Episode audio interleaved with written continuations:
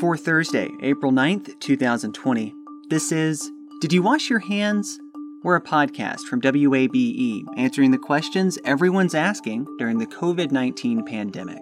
I'm health reporter Sam Whitehead. Today, for one Metro Atlanta church, canceling in person services because of the coronavirus has come with challenges.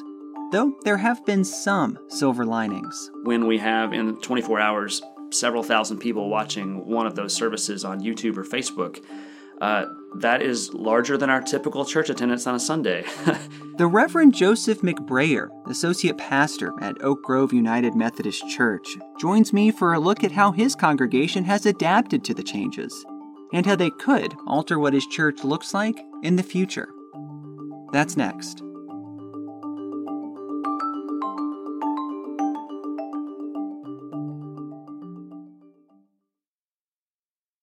Support for WABE comes from Virtual Imaging, providing proactive medical diagnostics to catch deadly or debilitating diseases early, using state of the art equipment to detect warning signs or offer peace of mind. You can take charge of your health at virtualimagingatl.com. You love free, and at Ameris Bank, so do we. That's why we're proud to offer worry free, hassle free Ameris Bank free checking. Manage your money your way with convenient access to digital, mobile, and telephone banking, all with no monthly service fee or minimum balance requirements. At Ameris Bank, we're with you. For more information or to open an account, visit our local bankers in person or online at amerisbank.com slash free checking. Other fees such as overdraft fees may apply. Ameris Bank, member FDIC, equal housing lender. Hi, it's Terry Gross, the host of Fresh Air. We bring you in depth, long form interviews with actors, directors, musicians, authors, journalists, and more. Listen to our Peabody Award winning Fresh Air podcast from WHYY and NPR. Easter Sunday is normally a time when churches all over are packed. A pandemic, it seems, will change that. Many churches have adapted to the new realities of the coronavirus by moving services online. Among them, Oak Grove United Methodist Church in Decatur. Here to discuss how that transition is going and what it's meant for his congregation is Joseph McBrayer, Associate Pastor at Oak Grove United Methodist Church. Reverend McBrayer, thank you so much for talking with me. Uh, thanks for having me, Sam. I appreciate y'all's work, and I'm glad to join in the conversation.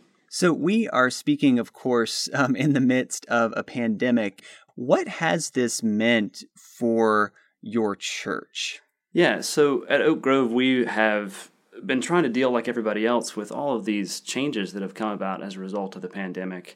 Uh, we have a significant number of uh, adults and uh, young people who are in the vulnerable population groups, uh, as recommended by the CDC and public health officials. And so uh, this has changed a lot of, of how we gather. And so we have done everything we can to try and shift things to being online. Uh, as far as worship services, uh, we canceled all of our programs and on campus activities uh, on the 12th of March. Even below the uh, the 10 person threshold, we wanted to make sure we were doing the absolute best in upholding really there's three simple rules in Methodism uh, do no harm, do good, and stay in love with God and your neighbor. And so the do no harm, that one's easy. Uh, let's not gather. Uh, do good. How do we help support uh, folks in our neighborhoods and communities who are struggling with this economic part? And then also the how do we stay in love with God and our neighbor? And that physical distancing part of it uh, has made things a bit more complex. Walk me through what this transition has been like for y'all to move from in person services to remote services? Were, are you using systems that you already had in place? I mean, I know I know many churches already broadcast and do that kind of thing.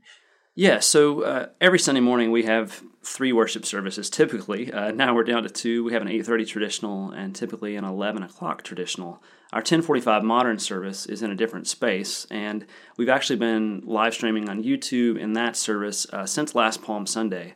Uh, so just under a year. So we had a lot of the technology and wherewithal and volunteer capacity to do that. In our traditional worship service, uh, we have always put the audio recordings of sermons, and for special services, we would videotape. So for that service, when we found out that Thursday night we were going to be canceling services for Sunday, um, I worked to condense down a quick version of a service and then to film all the elements of that service. And so we, we filmed it all. Um, I edited it all, and in about 20 hours of work, put it online um, on YouTube uh, as a premiere video so people could watch it synchronously at the same time. We talked about as a staff how that would be something meaningful to watch something knowing though you weren't with people in the same room or space as you normally were, you were all watching it roughly around the same time.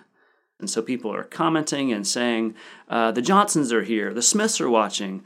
Uh, and that's something I didn't expect to be so important for our people that sense of uh, synchronous worship together, even though we were apart.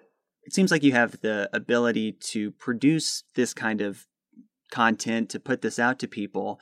But so much of what I imagine people get from going to church is that physical being there. So you you found that people have been able to find that through social media.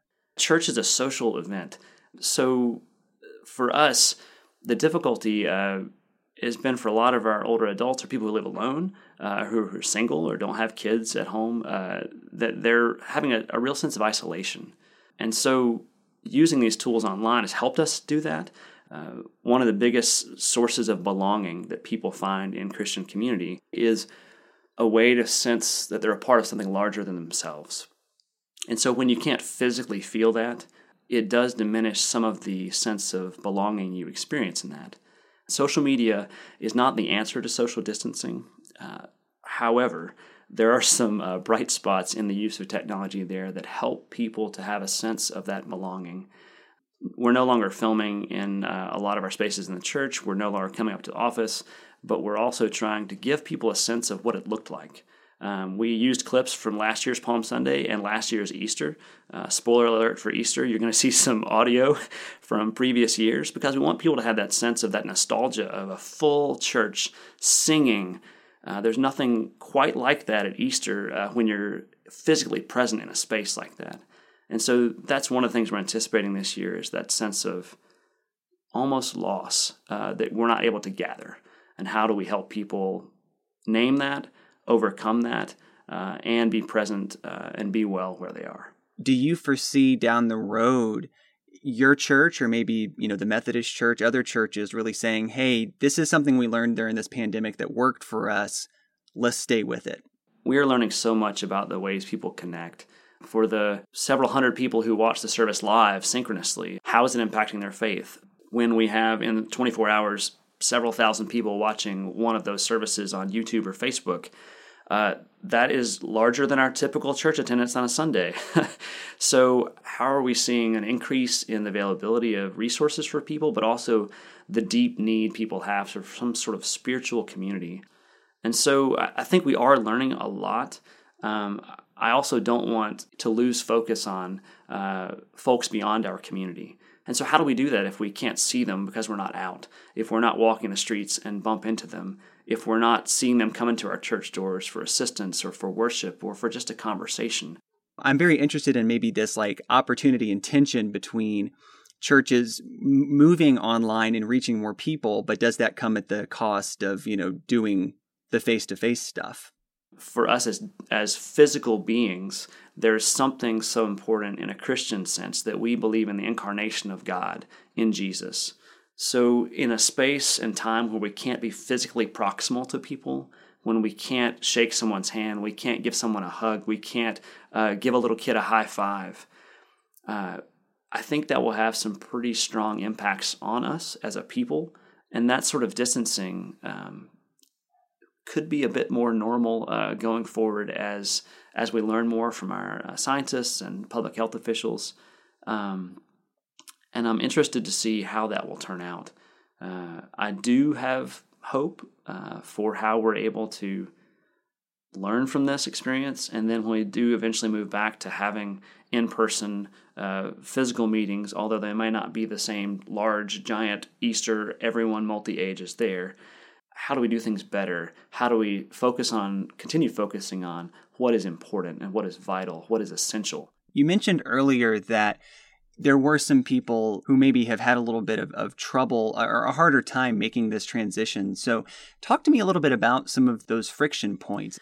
Yeah, so uh, we have a whole team of volunteers who've been calling all of our older adult population. Uh, anybody over 60 is getting a phone call from our church. which is a substantial number of folks in any church community, but especially a, a church of around 3,000 members. That is normal. Uh, the feedback we're hearing from them is that adapting to this new reality is difficult and wrapping their heads around it is challenging, um, especially when they're so used to, for their entire adult lives, going to church. Uh, for many of them, every Sunday. Some of them grew up in this church, uh, were baptized in this church as infants, and now they're in their 70s or their 80s. The thing we do here when we make these caring calls to check in on them is when they call this person every week and they have this conversation over the phone, they're finding out uh, that they watched both worship services online. Uh, for folks who are in care facilities and are um, in lockdown there for their own safety and health. Um, they've had the folks who are attending to them in those places uh, help them turn on YouTube on their TV and watch the service. And so there's been a remarkable willingness for many people to learn how to do this. Uh, how to give online, how to set up electronic giving. All these things seem to be uh, challenging and difficult for many people, but uh, I, I'm just grateful that they're taking the opportunity and they want to try and learn new things. I do think it will change how we do things as uh, as a church here at Oak Grove United Methodist Church. I'm optimistic in a small, hopeful way, but trying to figure out how to be in the midst of it. I'm also wondering, like, what what kind of guidance you're giving people these days. Certainly, this is a trying time, um, and you know, their church communities. I'm sure where a lot of people are turning for answers, comfort. So, what have you been telling people who say come to you scared or, or concerned about the future? What we've heard is that our pastors being online, doing Facebook Live, um, each of us does something live on Facebook each week. The thing I told our staff when I was training them to use Facebook Live and to do these things is the content is important, but it's the connection that they have with you as a pastor that matters so much more. To see someone's reassuring face, to hear their voice, to have them tell you, even in the midst of all this, we're not alone. And so that provides a kind of resilient hope for our people. Um, for me, if if as a faith leader we can maintain that sense of care for one another, then that will be something beautiful out of this difficult, tragic pandemic. I do have hope for that. Um, I don't know when all these things will take place, uh, but if we go back to business as usual after all this, I think we'll be lesser for it.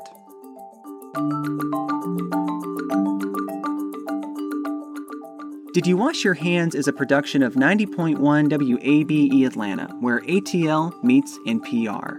You can reach us at washyourhands at wabe.org. You can find all our episodes in your favorite podcast app, where you can also rate us and leave us a review. And you can find more stories on the coronavirus pandemic at wabe.org slash coronavirus. If y'all haven't recently, now might be a good time to go wash your hands. I'm Sam Whitehead. Thanks for listening.